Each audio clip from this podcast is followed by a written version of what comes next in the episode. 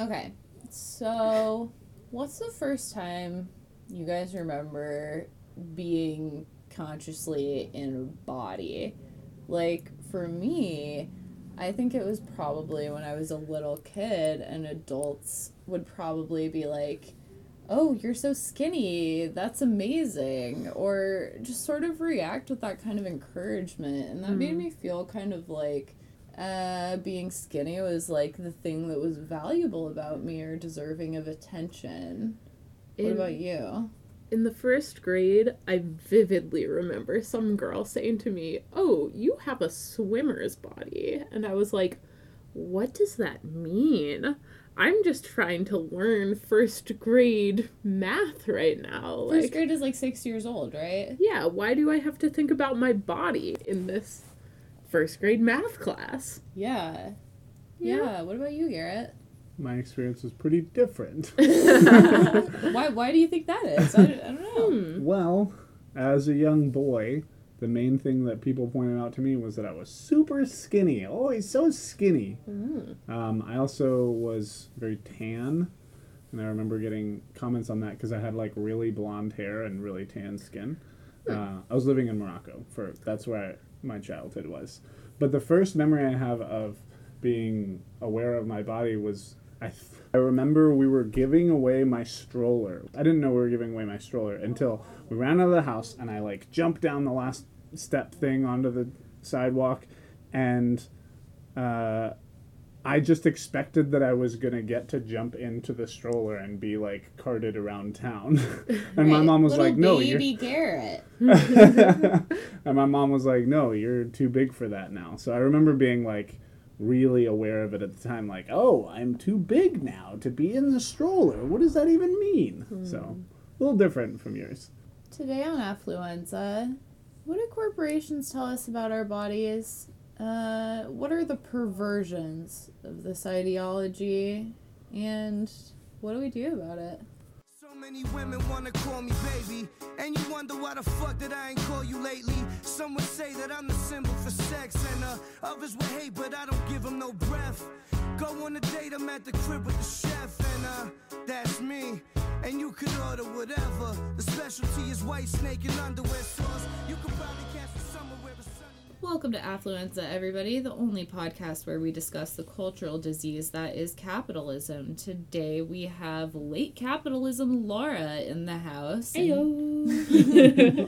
She's here to discuss with us capitalism and body image. Uh, Laura has several journalistic credentials, a variety of life experiences, but uh, her preeminent honor is... she is the only person in the world to receive the distinguished award of being my sister.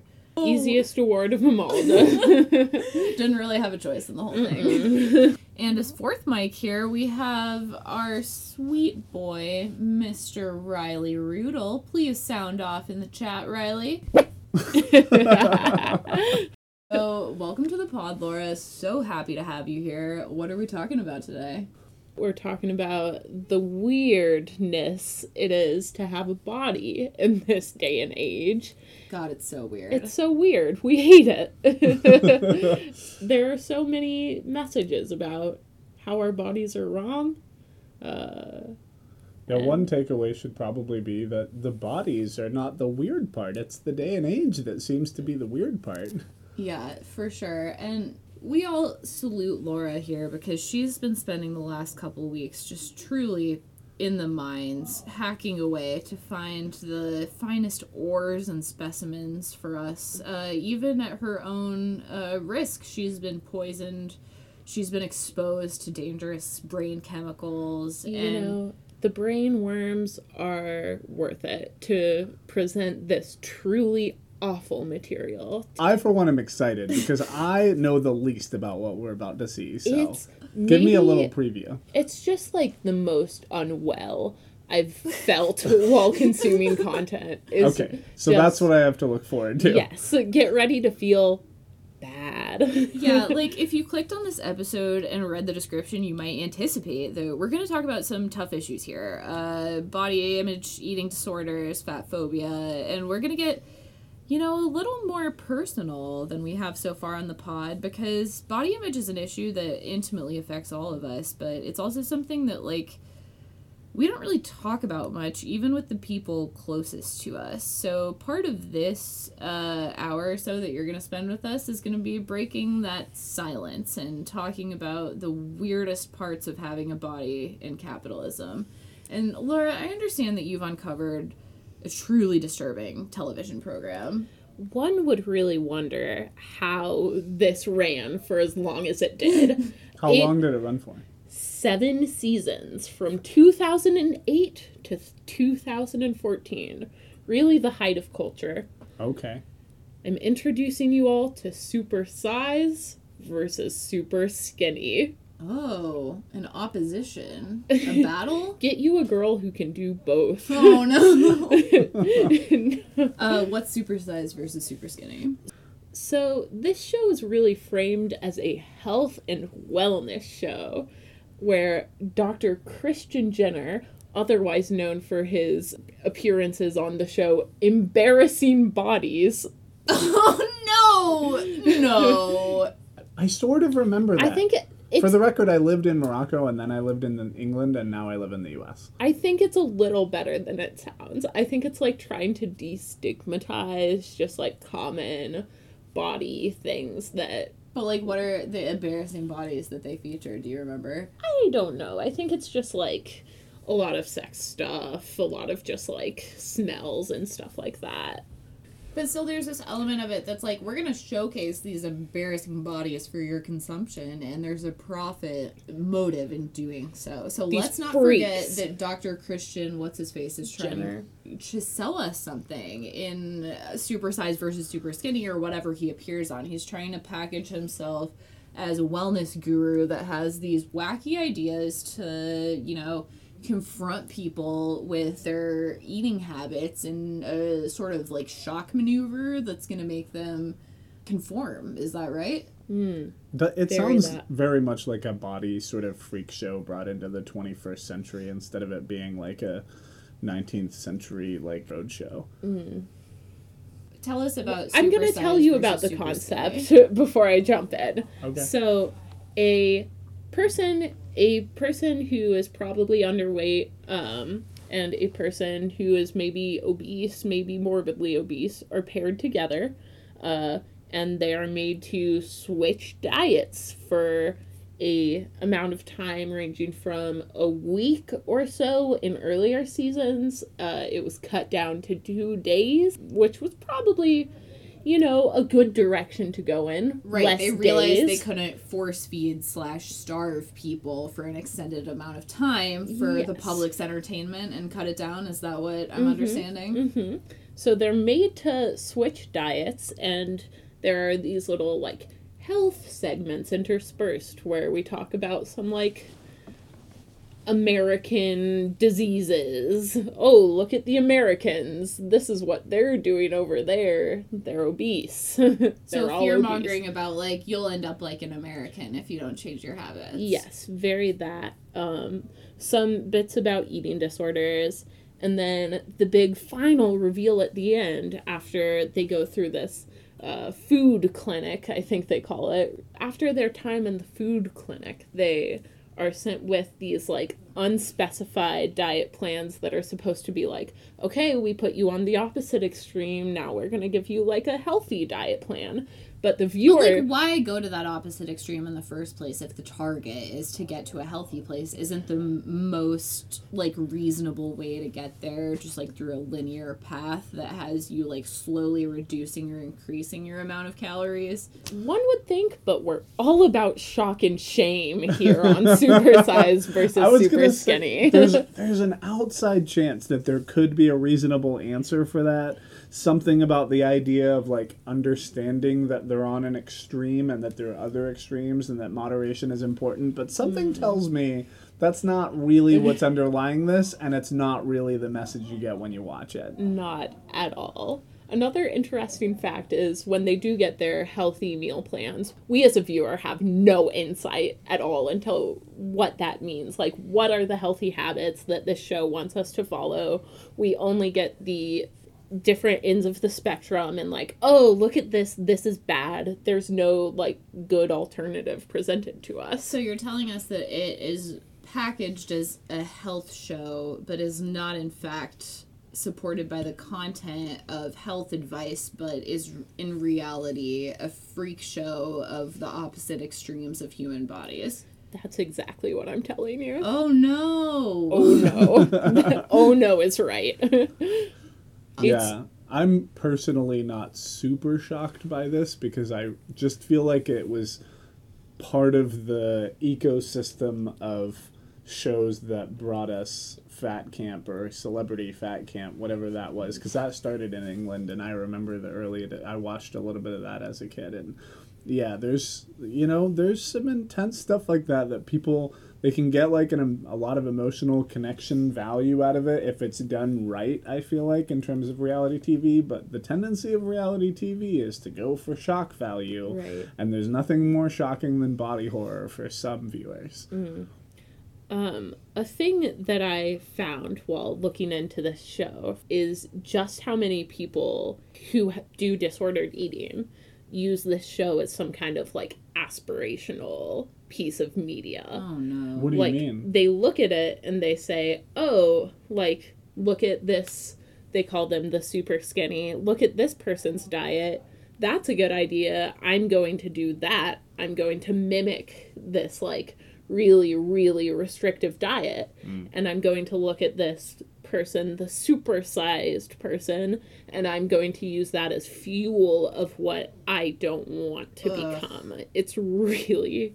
That reminds me of, like, twenty ten to twenty fourteen, like, pro-Anna Tumblr that is, like, encouraging eating disorders oh, by I valorizing the skinniest, most, like, emaciated bodies possible and being, mm-hmm. like, my dream collarbones or, like, hip bones or whatever jutting out of my body in a grotesque fashion. And that's like something that we repost in black like. and white screen caps from Skins, the, like, eating disorder girl from Skins. Cassie. Yeah. Yeah, that kind of, like, looking to that for inspiration. Yeah, it's dark. The only thing that I was thinking about when you mentioned that some people are following this is that that, to me, is really proof that what they're doing is not handling it responsibly. Mm. And you just know the show's going to be awful. I've never seen the show. I barely remember that it existed. No, like, you see, you hear the phrase... super size versus super skinny, and who's watching that content because they think that it's a genuine health plan for them. The title of the program is phrased oppositionally. We're pitting these two extremes against each other, uh, and the implication is who for your entertainment. Win. Yeah, who will win? Who will prevail? Super size or super skinny? And that's what they're marketing and selling to us. So, uh, you know...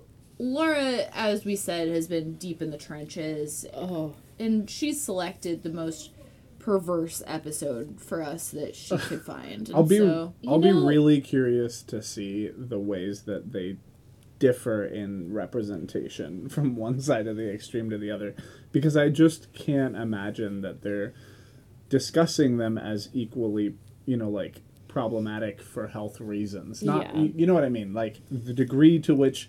these bodies are problematic are the degree to which the person is harming themselves. Mm. Anything else other than that seems irresponsible, and I'll be really curious it, the ways that the lack of equal treatment comes out in the show. Mm. I have picked for you all Season five, Episode one. I think it gives you the best of both worlds. It unfortunately does not have the tube that the earlier seasons have. What's the tube? The tube. What's the tube? Yeah, I think we should demonstrate the tube before we go any further. We can see the tube. We can see the tube. Let me... Little tube as a treat for our listeners. The tube is where Doctor Christian Jenner strips these people down to their underwear. Why? Uh, just so we can see their bodies and look at their bodies and think about their bodies. Okay. And he... has this big tube set up, and one by one, they make the food drop down the tube. Wait, what food? The food that this person has eaten in, I believe, a week. Is it season-long characters? No. It's just ah, an episode for each episodic. Character. One All and right. done. Yeah. Sometimes in later seasons, they'll, like, bring them back to be like, oh, look how they are now. This episode has a mother-daughter duo. Are about to be faced with their entire weekly food intake. Joanne, this tube here is going to be yours. So we're going to start at the top of the day with breakfast. Here we go. Yeah, that's not a good start, is it? Okay, so first he has the people meet each other. They're about to come crashing together. So that they can oh, no. marvel at each other's bodies. Wow. Hey, they're shaking Incredible. hands. Incredible. Incredible. Oh, your bones are sticking out. Words can't describe. Your bones are sticking out. These four dysfunctional dieters are about to be faced with their entire weekly food intake. Joanne, this tube here is going to be yours. This is yours. So we're going to start at the top of the day with breakfast. Here we go. Okay, the tube. So br- they're starting with breakfast. The food comes down the tube. Explain this to me, Laura. Just piles up so we can look and we can say, ooh, look at all that food piling up. Or not piling up in the f- case of the super skinny. Okay. Oh, it's just like pure mass of what someone takes in. Yeah. So they must have studied what their diet is on a day-to-day basis. Yeah, they made them log it. Yeah, there's no way they're not fudging the numbers on this, right. by the way. Like, one hundred percent they're like, okay, what's a more extreme day for you? So we're looking at two tubes next to each other so they can literally stack up all the food. What do y'all think happens to this food when they pile, like, a tiramisu on top of a burger, on top of a lasagna? You think it just gets thrown out? It goes right to me. Nom, nom, nom, nom.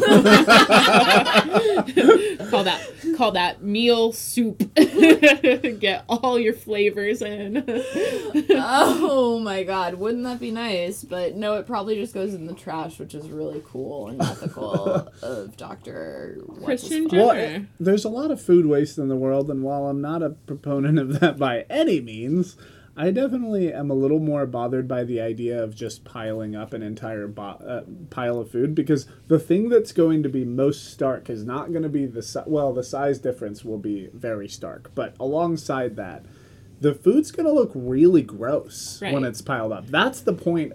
That's the point of, like, flying it through the tube and piling up, is so that it looks gross, so that more food looks more gross to viewers. Right, no. and with, for a person with an eating disorder that's looking at that, they're like, oh, look how disgusting that food looks. I better not eat any more of it. Nothing's going to look good in that tube. Like, no. What is your ideal tube, Doctor Christian? No, my if tube... Of- Like, what would your tube be? Because my tube would just be full of Takis and Starbucks double shots and nothing else. My tube would have Hot Pockets, like oatmeal. It would just be nasty. Right. Whatever no else is in tube. my tube, the Nutella is going to make it really gross. Lots of Nutella. Nice consistency there. Okay, so let's, like, see what this, like, gross exploitation of this people with these tubes involves. Starting with breakfast. Nothing. Yeah, that's not a good start, is it? So surely by this stage... So he's just negging them. Right. Right. Keith, is that a lunch? The answer's no, if you need a clue. No. And so what is that? If you need a clue. No breakfast. Seven kids to clean up after... And you think a tomato is going to sustain you and allow you to do that. Does this surprise you? Is this what you're expecting from our super skinnies? No, not as bad as one tomato, but I do expect it to be healthy. Right, let's have a look at more lunches. At least we've got a sandwich there, Keith. That's a kind of normally... Wait, sorry. Did she just make the distinction where she was saying she expected more food and for it to be healthy, like the eating of a tomato? Like, surely the fact that a tomato... is a fresh fruit vegetable thing is way more way less important than the fact that you only ate a tiny amount. Yeah. I mean, I'd like I think this is an essential element of this show, is where this psychopath doctor just, like, pits the, like, obese people against the anorexic people and has them publicly judge and ridicule each other's eating habits. How is that productive for either of these people suffering from mental illnesses that have, like, verified treatments, uh, that this, like, supposed health guru doesn't really seem interested in pursuing? It's almost as if Super Sized versus Super Skinny does not really care about these people's health. Incredible. I bet this nutritionist doctor type person also is just fully using these people to further a particular agenda, and that's the way that he's justifying how unbelievably horribly he's treating the people who are in the room with him, because he thinks there's going to be some like broader public good that he could do with it by like promoting balanced diet or something, but it's mm-hmm. such the thinnest thread possible for this dude just making a bunch of money. Mm-hmm. All right, let's go. Dinner time. What, what is that? It's a doner kebab. Oh, look, there's another one. Another doner kebab. Hey, did you ever look at the sort of snacks you get for it? That is it for food for you guys, really and truly it. And I have to say, Joe, you win the prize for smallest amount of food in a food tube ever. You don't seem surprised, shocked, ashamed, anything by this. What you are your thoughts? You should be ashamed. It is really little. What do you tend to drink? Lots of coffee. Oh, the liquids. They're just adding the liquids. Oh, it's a soup now. No matter how much you eat, it will always be gross. It's... There's no winning the two. With you, I don't really know what to say, because your calorie count is astounding. It's nine hundred fifty calories a day. I hope these this people are getting paid like hella much for appearing on this show, because the exploitation of their bodies and like the sensationalization Joe should be eating two thousand is just calories a day. Incredible to me. And Keith, two thousand five hundred. Ladies, it's your turn now. Tara, this is going to be your tube. Oh, Janet, no. This is your tube. Here we go. First breakfast coming in now. I mean, your food says to me convenience. Yeah, it is. Quick, grab it. I want it now. Is that right? All right. So, here we go. Dinners. Samosas. Yeah. Okay, ugh. Big old noodly prawns, the works. Indian takeaway chicken tikka, is it? The skinny girl is so takeaway food. Yeah, she looks really no devastated. You have no control over what's in it at all, do you? The fat content, the salt content, the sugar content, you know nothing about it. Yikes. Big on body Sundays, shots of Tara them. And Janet combined are eating fourteen thousand calories. Notice that after he talked to the people who aren't eating very much, it was just like, wow, that is so little. Unbelievable. And when he talked to the people who are overweight, he said to them, oh, wow, we're going to change this. Mm. It was so much more direct. Girls, you can put it in my video. Dark skinned girls, you can put it in my video. Thick girls, you can put it in my video. Thin girls, you can put it in my video. Smarty art chicks, you can put it in my video. Dumb hoes, you can put it in my video. Smooth girls, you can put it in my video. Nerd girls, you can put it in my video. And we're back from a little break. We just watched an entire episode, and it was horrifying. So bad. There are so many points of it that seem well-intentioned, and then mm. even in those parts, it's pretty terrible. It's like, okay, I see what you were trying to do with this. Yeah, like, the end of it is this sort of recuperative moment where the person with the eating disorder and the person with the binge eating disorder are both sort of shoehorned by the producers into being like, this is how this program helped me uh, lose or gain weight. Like, and I'm wearing makeup now. I yeah, wasn't at the beginning. I'm fun and flirty now. Thanks, uh, sir.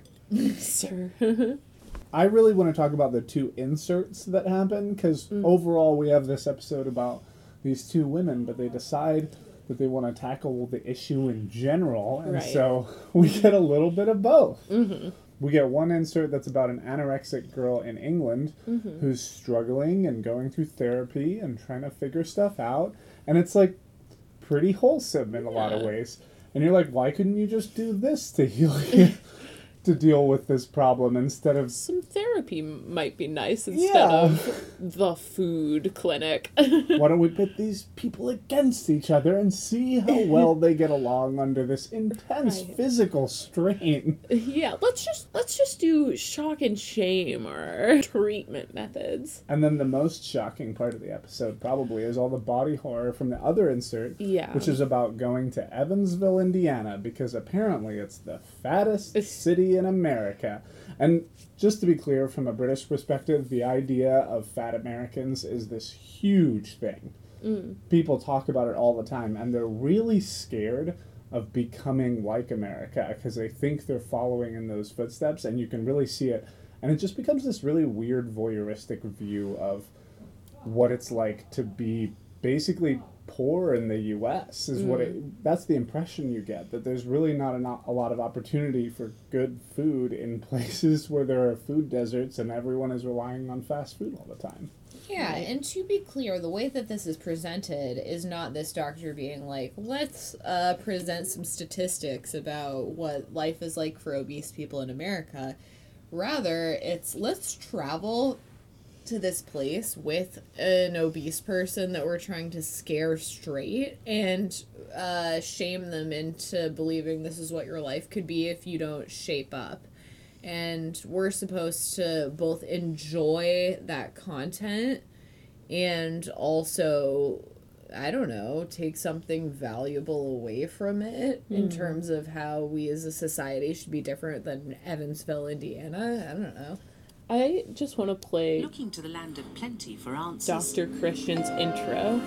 I'm in the epicenter of the U S obesity crisis. Evansville, Indiana, officially America's fattest city, to investigate why Americans are getting bigger and bigger and to find out what we in the U K can learn from where America has gone so very wrong.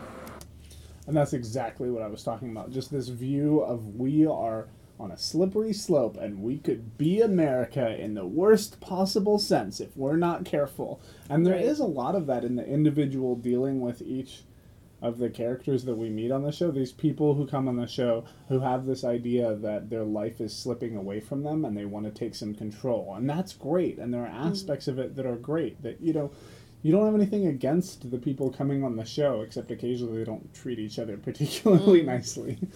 Like, yeah, it's good to want to, like, improve your quality of life, to, like, practice healthy habits, like, do what feels good to you.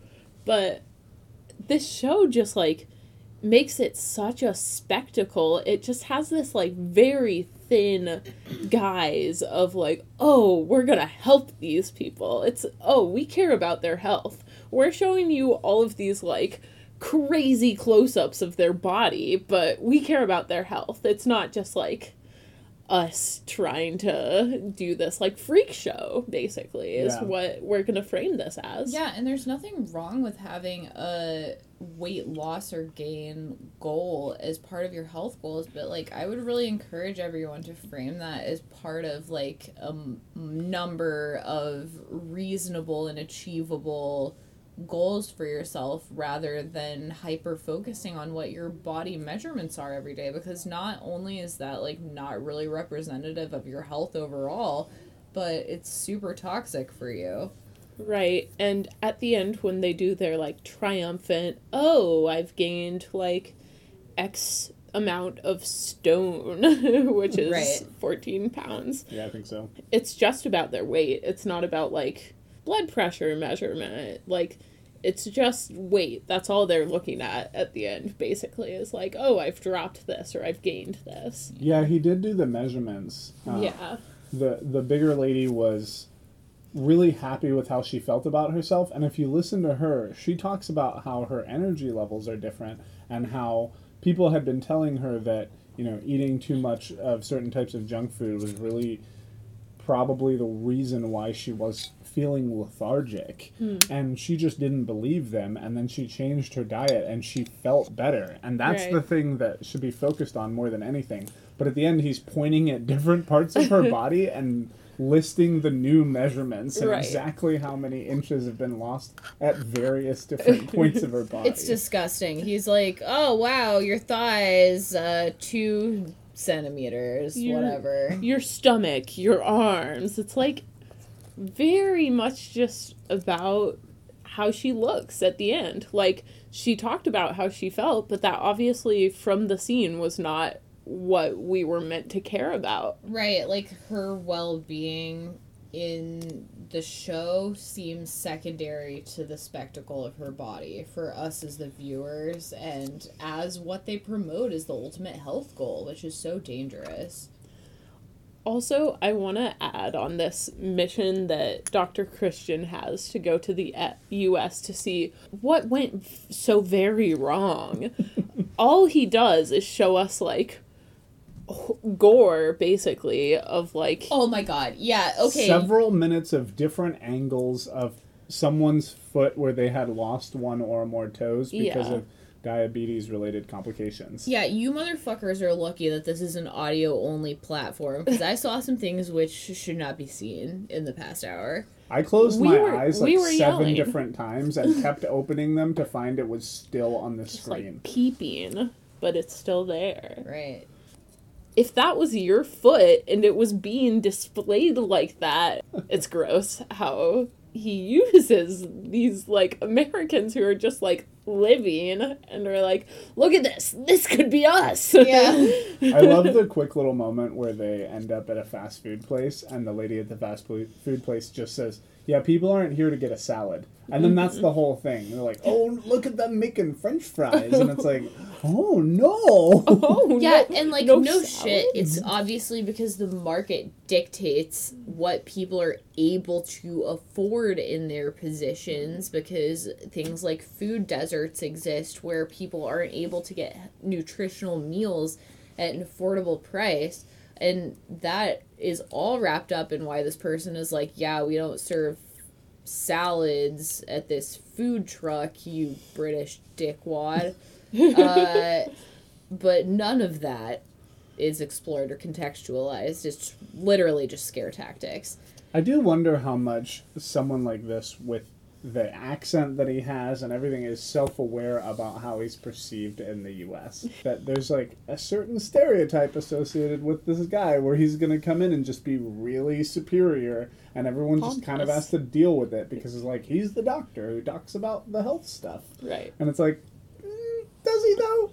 Because when he talks about health concerns, he talks about heart palpitations and all... He, he mentioned all these different possible side effects of uh, malnutrition for the woman who was really, really skinny. And when he really got into the details and talked at length, it was always body horror related. He yeah. showed this uh, dysfunction related like, to fingernails like and talked about hair falling nail. out. It's yeah. all aesthetic. It's all about, like, look at this and how gross it is, and you don't want to look gross, do you? Isn't that gross? Yeah. In earlier seasons, they do this thing with the super skinny person, is what they call it, where they just, at the beginning of the thing, they take pictures of their body, and they're just like, look! And it's just like, how did you think this is helpful for them? This is just shame. Yeah. This is just shame. I remember... I, I can't cope. Even in this one, he was talking to the lady and went into a lot of different details, and you could see how uncomfortable she was. Mm-hmm. She didn't like it. And, you know, nobody loves a doctor's visit where they're telling you what you're doing wrong. Right. But it he's not pulling any punches, and that's kind of the point. Because yeah. the the shock value within the logic of the show is supposed to be, you will be shocked into slightly adjusting your behavior. You will yeah. have a mental state change where your approach to your own body will change. But all along the way, the experience was so awful. Yeah. Like, the whole tough love approach might work for some people, Uh, but I have this research pulled up that says fat shaming is making people sicker and heavier. Um, not surprising. Not surprising. It's just like, you could just be, like, coming at this from, like, a more affirming, like, here are the ways that you can, like, feel good, like, feel better. Here are some, like, nice strategies for you. Here is, like, s- sustainable changes that we can make and, like, build up. Uh... Instead of just, like, negging these people. So I think this is an excellent bridge to move into our conversation about, like, diet culture on the internet writ large. Uh, mm. Laura, our researcher, our correspondent, what Ooh. have you found? This may surprise us, but the internet is not very kind to fat people. Oh, damn. Yeah, no, no surprises there. All right. Though it's not as bad as it was a few years ago, it is still not hard to find, like, they'll call it, like, body acceptance, fat acceptance, cringe compilations. And it's usually cringe just... comps, classic, yeah. It's, it's usually just fat people existing. Yeah. Like... Fat, queer, and disabled people vibing is usually just, like, seventy percent of cringe comps. Fat girls on TikTok doing the TikTok dance, and it's like, oh, she's doing the TikTok dance. And yeah. It's like, who is this for? Just, like, making fat people a spectacle is still just so prevalent that... Like, these cringe compilations are still racking up the views. Yeah, that's right. Yeah, like r slash cringe, r slash cringe pics, r slash fat logic. What have Ooh. you What have you uncovered on fat logic, Laura? So I found fat logic. Uh, I was a Reddit not, forum, to be clear, for all of the unseasoned listeners out there. I was um, unfamiliar with this subreddit prior to this, but I was, like, Googling to see what kind of conversation people were having about this. Um, and it was like, haha, look at this great show about Super Size versus Super Skinny. No. no. Wait, they loved it? They liked it, yeah. um, the whole, the whole subreddit is basically just, like, dunking on the health at every size idea oh. of the body acceptance movement, that you can't just, like, look at someone and be like, you are unhealthy. Okay, like, like Laura, I remember seeing this forum a few years ago, and it was, like, super derogatory, and there was, like, Ham Planet and, like, whale posting mm-hmm. and it, Fat Logic. Oh. Is that still the current state of the forum, or has it changed? I haven't seen as many of those, like, whale, ham, like, that kind of language, but it's a bit more subtle, like... The meme logic has developed over time. The jokes are developing. They yeah. have their own, like, internal culture that they cultivate and, like, and it's harder to suss with. out from yeah. an outsider just, like, looking at it. Yeah. There are some interesting things, though. They have the little, like, badges next to their usernames that will tell you their starting weight, their current weight, and their goal weight. No. Which is something that I was only previously uh, privy to on pro-Anna Tumblr, right, as that's we another, talked about. Yeah, exactly. Yeah. Um, What's pro-Anna? Uh, pro-anorexia Tumblr. Oh. It's just inspiration. It's, like, tips. Um...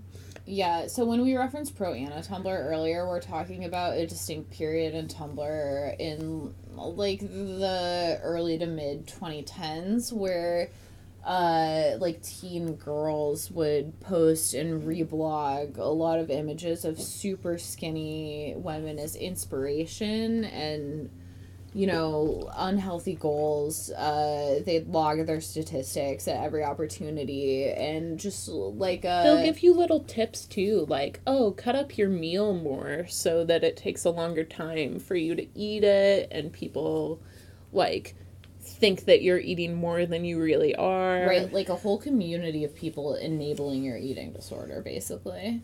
There are also, like, tons of forums... pro-Anna forums. There's just, like, a lot of pro-Anna media around that you can access. Yeah, and there's the explicitly pro-Anna shit that tags itself as pro-Anna, and I think that there is subtly pro-Anna stuff, and I think this has leaked its way into leftist discourse, where women valorize being skinny. Or, like, slim thick. Right. Like, this really unrealistic hourglass. I always liked the thing where they talk about what a woman would, what a woman's proportions would be if they matched a literal Barbie doll, and just right. how ridiculously impossible it is, and what sort of problems you would have walking, right? functioning, just, like, physically. I think Doesn't yeah, work. That's, like, a fair way to bridge into our conversation about unrealistic body expectations. It's high. I think I want to kick off both of my sides. I can feel it boiling up in this pot. A closed mouth don't get fed. Is you hungry and that? Like, operator caboose like choo-choo. Bless my trainer. Thank God, thank God, thank God. I'm getting bigger. And I got them sweating in the middle of the winter. So, now is our discussion about body image and capitalism and intimacy. And I have a lot to say about this topic, but it's pretty personal, so here's where we're getting into the mind zone. Go off. mind zone. Yeah, so I have a lot of experience with the way that, like, body image affects intimacy. You know, I had an ex in my life who was really controlling about my weight and my diet and really wanted me to crack, like, a hundo, uh, go below that even, which... Yeesh. You know, I'm five foot five is not, like, a great idea. I have a lot of health goals. I'd like to be able to, like, hold a side crow for more than one second, and I'd like to reduce my caffeine and Takis intake. um, but, like, no one could have really reasonably told me at the time that, like, losing weight would be a legitimate health goal for me. But yeah. Because of the way that, like, my ex framed my body to me in our conversations, like, it was a really prominent focus in my life. And I, like, have a little distance from that now and have processed it a lot. And now that I have, I kind of feel a little bad for him because, mm. you know, I think that he is sort of suffering from the same mindset as a lot of folks, like men and women, that are indiscriminating consumers of media and pornography, which is, like, yearning for a connection with an adult woman with the body of a fourteen-year-old but tits. And I have to believe that that is the driver of a lot of loneliness in our society, like a profound loneliness, even if it's not one that I can personally relate to. Yeah. You think that men in particular have created loneliness for themselves because of their unrealistic expectations of their romantic partners? I don't necessarily think it's exclusive to men. I think it's uh, a product of consumerism and the way that sex is packaged to us. My big response is just like, I don't think your partner should be t- having a say in what weight you are.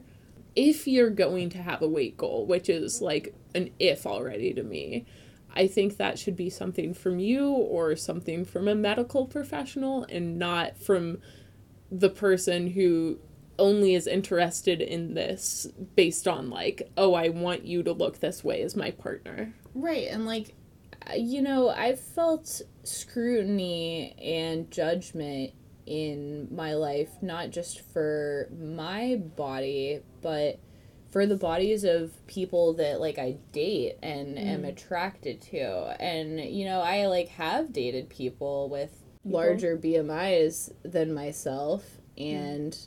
I don't think that's, like, abnormal by any means. I think, like, but I remember a lot of people's reactions being, like, surprised or, oh, that's what you're into. And I think that that's a way of really telling on yourself, because those people can't really conceptualize an attraction to a fat person outside of, like, some dehumanizing fetish. And I think that that in itself is, like, so reductive and further dehumanizing, and we should think about, like, our attractions and intimacy in relation to a whole person instead of their body parts. Yeah. So, yeah, in, like, getting past all of these seeds of doubt that my ex has planted in my head about my confidence and all of this, the thing that has really helped me is thinking about, like, why would I hold myself to a standard that I wouldn't hold anyone else to? Because, yeah. like, it's not the case that I'm just attracted to, like, beefcake dudes with zero percent body fat or, like, women with tiny waists. Like, that's just not the reality. And so, like, the way that you might internalize your value, it doesn't always match the reality of how other people, like, accept, value, and love you. And mm-hmm. I think that's really important to keep in mind. Yeah, I think a lot of people, like, think they're body positive because they watch, like, thick girl porn. Right, like B B W. Oh my god, and by the way, god, this really hails me back to the time I was an undergraduate at Baylor University, and the Sikkim Bears and the poorly named Baylor businesswomen would wear their abbreviations on T-shirts to class, and it was just a travesty. You know, who do you tell at the Baptist institution what B B W stands for? Anyway, continue. It's just like, okay, yeah, you, you want a reward for w- watching porn with fat people? Like, you think that makes you an ally? I mean, you're just, like, viewing this person as an object, and I don't know. I just think that a lot of the fat acceptance movement, as I've seen it, is, like, finding fat people attractive rather than, like, thinking of fat people as people and, like, not the butt of the jokes, the cringe compilation material. Yeah, I think that there's a few different dynamics of this. I think, like, there's the guy who is, like, really secretly into fat girls but won't admit it, mm. and that can be really fucked up because you fetishize someone but you, like, won't cop to what you actually believe or find attractive because of your shame that doesn't even really directly affect you or your body image, so... Uh, I feel that. I don't I don't always feel comfortable talking about who I'm attracted to. I think the more fundamental thing underneath the dynamic that we're talking about is just, I think a really important part of this is just the idea that there are a lot of men who don't respect women in general. Yeah. And so regardless of body type, they're looking at them as something oppositional, something to make fun of, something, yeah. you know, that's other to them. Right. And that seems to be, you know, underlying all of these issues. Mm. Regardless of the woman that they're interacting with, they have to see them as a person right. first. Right. And then all of the rest of it can go along. Because I think the shaming of women for their weight is so different than the shaming of men for their weight. Mm-hmm. Certainly, I knew lots of guys, you know, throughout my life I've known guys who have suffered from being bullied or teased or, you know, more adult versions of that same behavior mm. just because they were a little heavier than the people around them. But typically I think of body positivity as just being accepting and dealing with people on just as people in front of you who have their own struggles, and it isn't, you know, sometimes people's struggles are related to their health problems. It doesn't have to be something where you see them as inferior for not having. Whatever the mindset is where you're disrespecting people who are heavy, just don't do that. Just change the way that you deal with people and you'll understand them as people. Yeah. There's a Louis C K episode about this, like, rest in peace, canceled twenty eighteen, whatever. I don't know. That guy did not manage to apologize well, for the record. Yeah, fair enough. But there is an episode where he, like, dates this woman who's fat, and she is like, uh, you can't just keep dating me, but be ashamed to be dating me and, like, use me for sex, because you are, like, into fat women, but you won't admit it. And I think that that's, like, super poignant because there's this dynamic of people's internalized, like, shame about their bodies, but that's only reinforced when the people who are, like, naturally attracted to them, which is, like, a historically reinforced phenomenon. It's not always been the case that, like, society trains us to want to only have sex with, like, really thin women that don't look like they could bear children.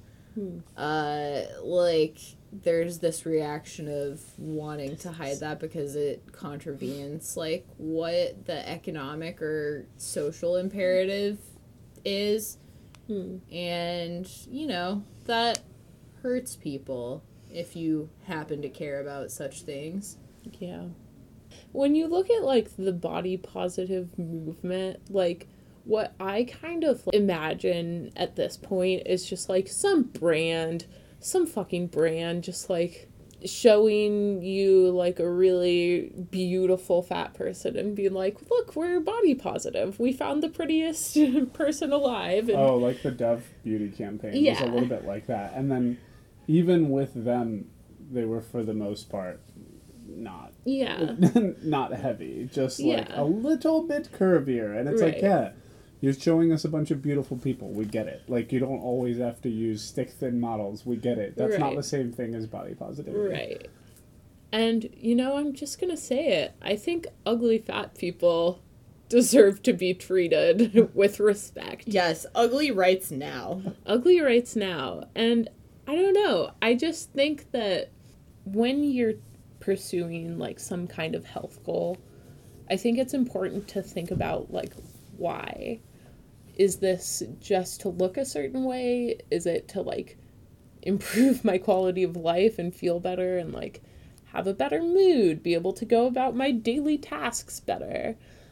Like, a lot of fitness culture, I think, is influenced by brands just being like, this, buy our product and then you'll look like this. Like, flat tummy tea, our workout gear. Yeah, and it's almost a corporate brainwashing, because the thing I'm seeing more and more in relation to, like, diet and workout gear advertisements is, like, you won't even have to think for this to work. Like, mm. the most recent thing I can think of is the Noom ad that was, like, we rewire your brain to, like, help you lose weight. You barely even have to do anything. It's effortless. Yeah. yeah. Or, or, like, those bangles that are super popular that are, like, heavy that you wear around your wrists. Right. Um, Wait, what?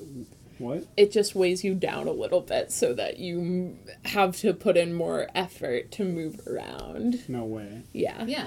Burn more calories. Oh, my God. They're, like, the... But, like, as a fashion accessory? As a workout equipment slash fashion accessory. Like, go about your life, but wear these. When I was a kid, I thought the Bowflex was the coolest looking thing ever. Like, it, mm-hmm. just the styling in the commercial. And then I saw one in real life, and I'm like, oh, it's so cool. Mm-hmm. And then I tried it out, and I'm like, this is super boring and annoying, and it doesn't feel natural.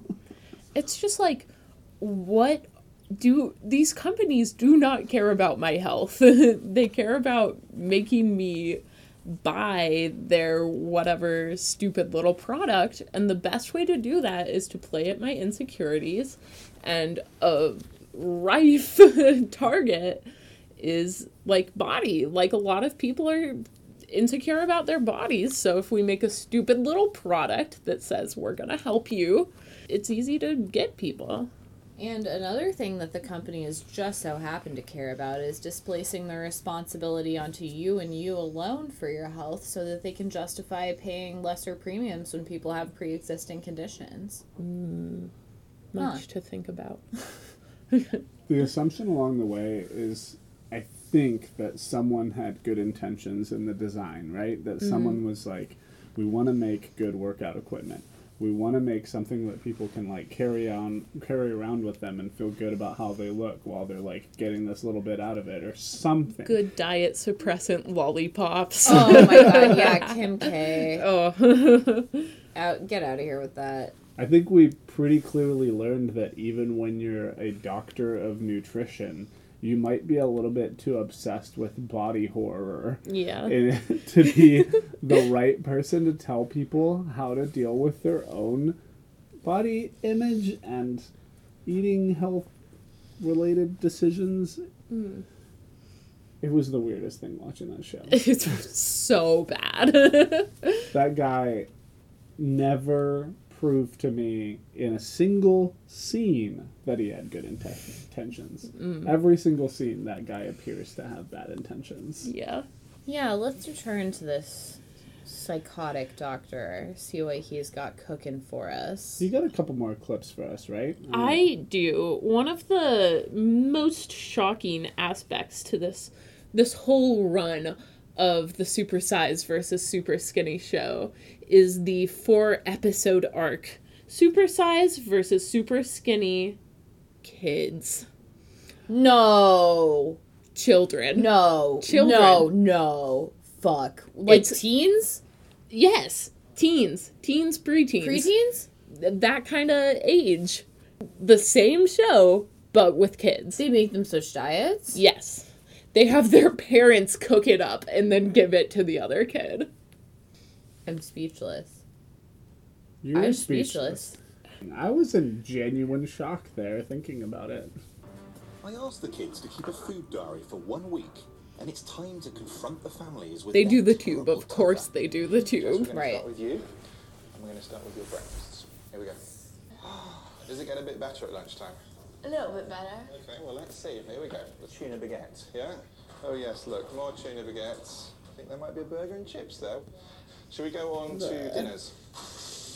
Anything looks gross if you put it in a tube. Baguette, sandwiches. This won't possibly have an adverse effect on these children. No, not on their psyches. Some days, a third of your total calorie intake is coming from cola and the sugary lollies. This totally reminds me of, like, a presentation they would give you in school. Mm. Like, some weird thing that someone came up with on the fly, not produced by a television show, just someone was like, what if we stuffed all of the kids' food into a small space, piled it on top, and then poured liquids in just to show how gross it was that they eat so much. Oh, oh sugary cola. Ooh. The healthiest diet in the world would look just as disgusting. Yeah. Not a fruit or a vegetable in sight anywhere. Not one, is there? Did you realize it was anything like that? No. You do not need a degree in yeah, nutrition to look at that and say, not at all. That's not a good diet, do you? Not at all. No? Mm. Right, so. You don't need a degree in nutrition to know that this isn't how you evaluate whether or not food is good for you. Yeah. That's the number one aspect that I make all of my food choices by. Right. How, how looks- good does it look in the tube? Squish up all together. Pour some liquid on top. That's right. Smush it down. Tube value. T V is the shorthand. Just think about the the healthiest possible diet and what it would look in there. Because you're going to have, like, olives, a glass of wine. You're going to have, like... Some, chicken. yeah, yeah, some nice, nice white meat chicken. Yeah. You know, that's great. There's a lot, lot of vegetables. A lot of water, yeah. It's just like still soup. The tube is always going to be gross soup. Once again, my tube, Takis, double shots, wine, a fine soup. I drink it up. It's delicious. It's how I sustain myself. A delicacy. It just has to suck to be this parent. Like, oh, look at my super skinny daughter on national television. It reminds me of the parents that let their kids go on Nathan for You and be in, like, the sex uh, isolation machine or right, whatever. Right. This dad seemed pretty sincere, but you gotta imagine that there's a performance going on where he's like, oh, yeah, that food does look disgusting. But mostly he's just saying, I didn't realize that my kid ate so few vegetables. And you're like, yeah, that makes sense. It's like, you know, busy parents are going to lose track of stuff sometimes. Yeah. Shaming not only the kid, but the parent. Yeah. Oh, Yayan, it's your turn. I'm going to start with your breakfasts. Some cereal. I was about to say that looks a fairly normal breakfast until the chocolate biscuits came in. Hmm. Oh, no. Lunchtime next. Talk me through your lunches, yo. Sandwiches, chips, pasta, sausage, sausages. Let's move on and see what your dinners look like. We've got pizza, or two. What are these, kebabby things? Yeah. This is so hard to watch. It's just so more crushing when it's kids. Yep, that's some snacks. That's ridiculous. That's ridiculous. His mom is so disappointed in her son. But, like, she's feeding him, right? He's consuming a whopping daily intake of almost four thousand calories. That's a shocking overeat of over three days per week. And to justify his sugar levels, he'd have to be running a marathon every other day. Who Wait, greenlit so... this? Who greenlit yeah. the Super Size versus Super Skinny Kids? Kids edition. Ugh. It seemed to me that he was trying to make it seem as extreme as possible. Mm-hmm. Okay, so obviously if we haven't made this point explicit yet yeah. thus far, uh, involving children in your insane and uh, not recommended by any valid medical professional scheme of shock therapy weight loss is a voyeuristic and evil capitalist move. And so, see you in hell, Doctor Christian Jensen. Doctor Christian Jensen. I wonder how many doctors there are that, you know, ha- would have no problem with this while watching it, though, because I think it's not like the the medical field is filled with angels who never ever make problematic statements about their mm. patients. People have problems with the way doctors treat them all the time. Yeah.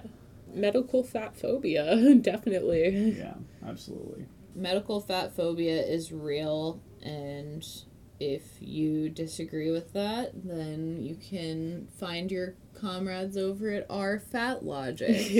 They will love your posts. Right. Oh, gold to you, kind stranger.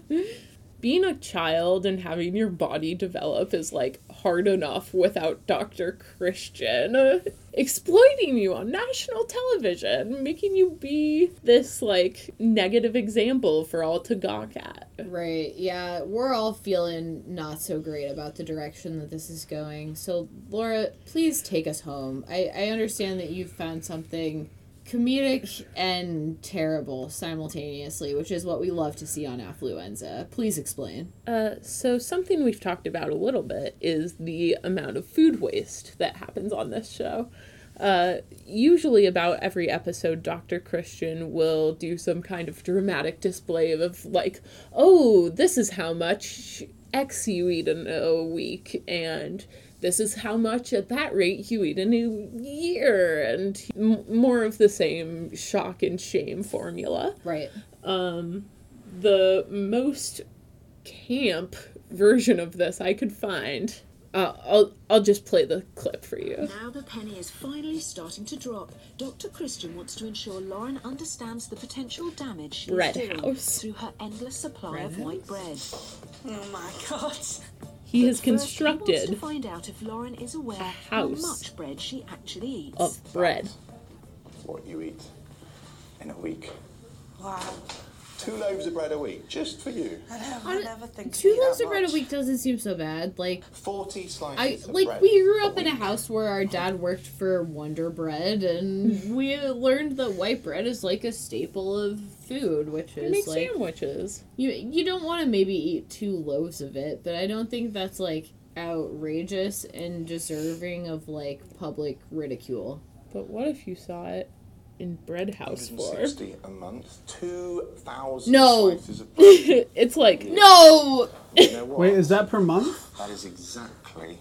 You eat a house of bread every year. A week okay. adds up to a shocking it's like a calories. I don't know. I eat shed for maybe breakfast regularly. I'm sure you could make a, a house out of that after a year or two. Oh my God! Oh what my God! With this nice white fluffy bread is that when you okay, eat okay, it, it stop this. Your blood sh- Imagine living in a society where uh, housing insecurity is a real problem, and instead of using your wealth and resources to create solutions for people, shelter, you make a bread house.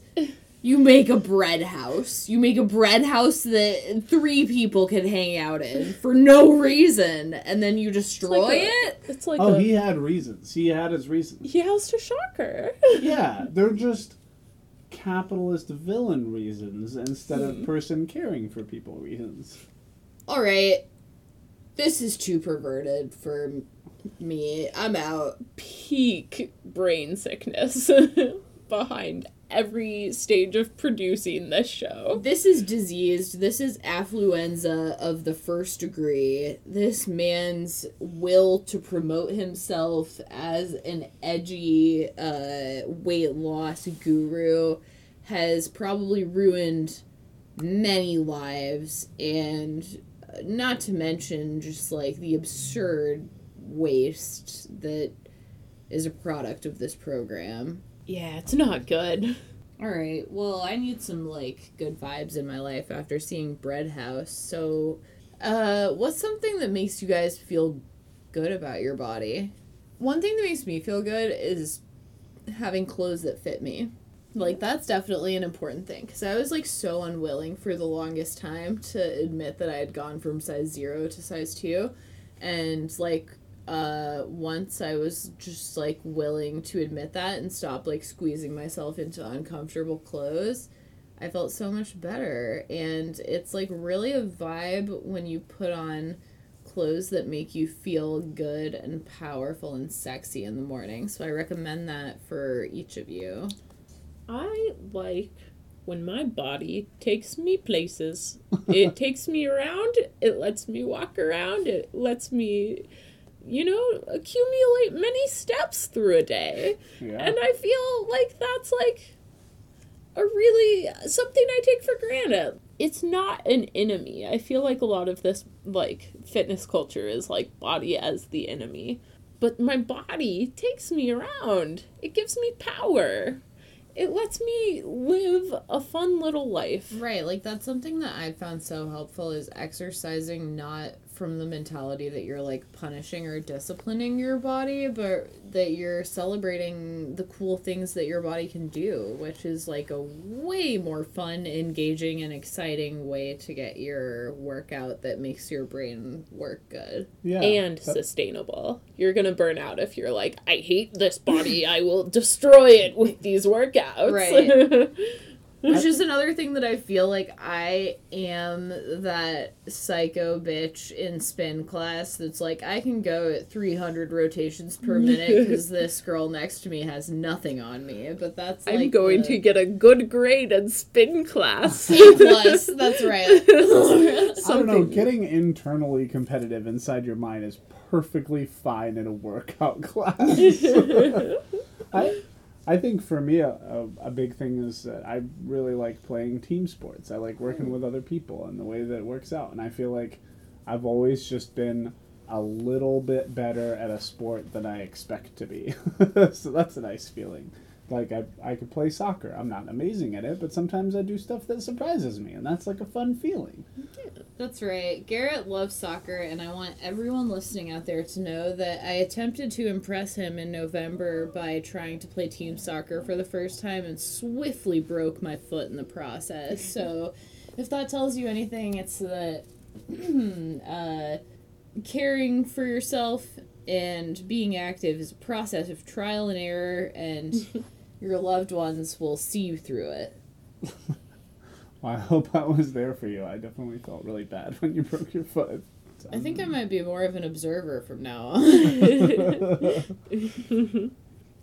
All right. Well, in conclusion, I encourage you to uh, view your body as sexy because other people out there do, and uh, that's the frame that you should adopt instead of like a disciplinary mentality towards yourself, and doing so will help you flourish, as we all should. Just do what feels good, yeah, man.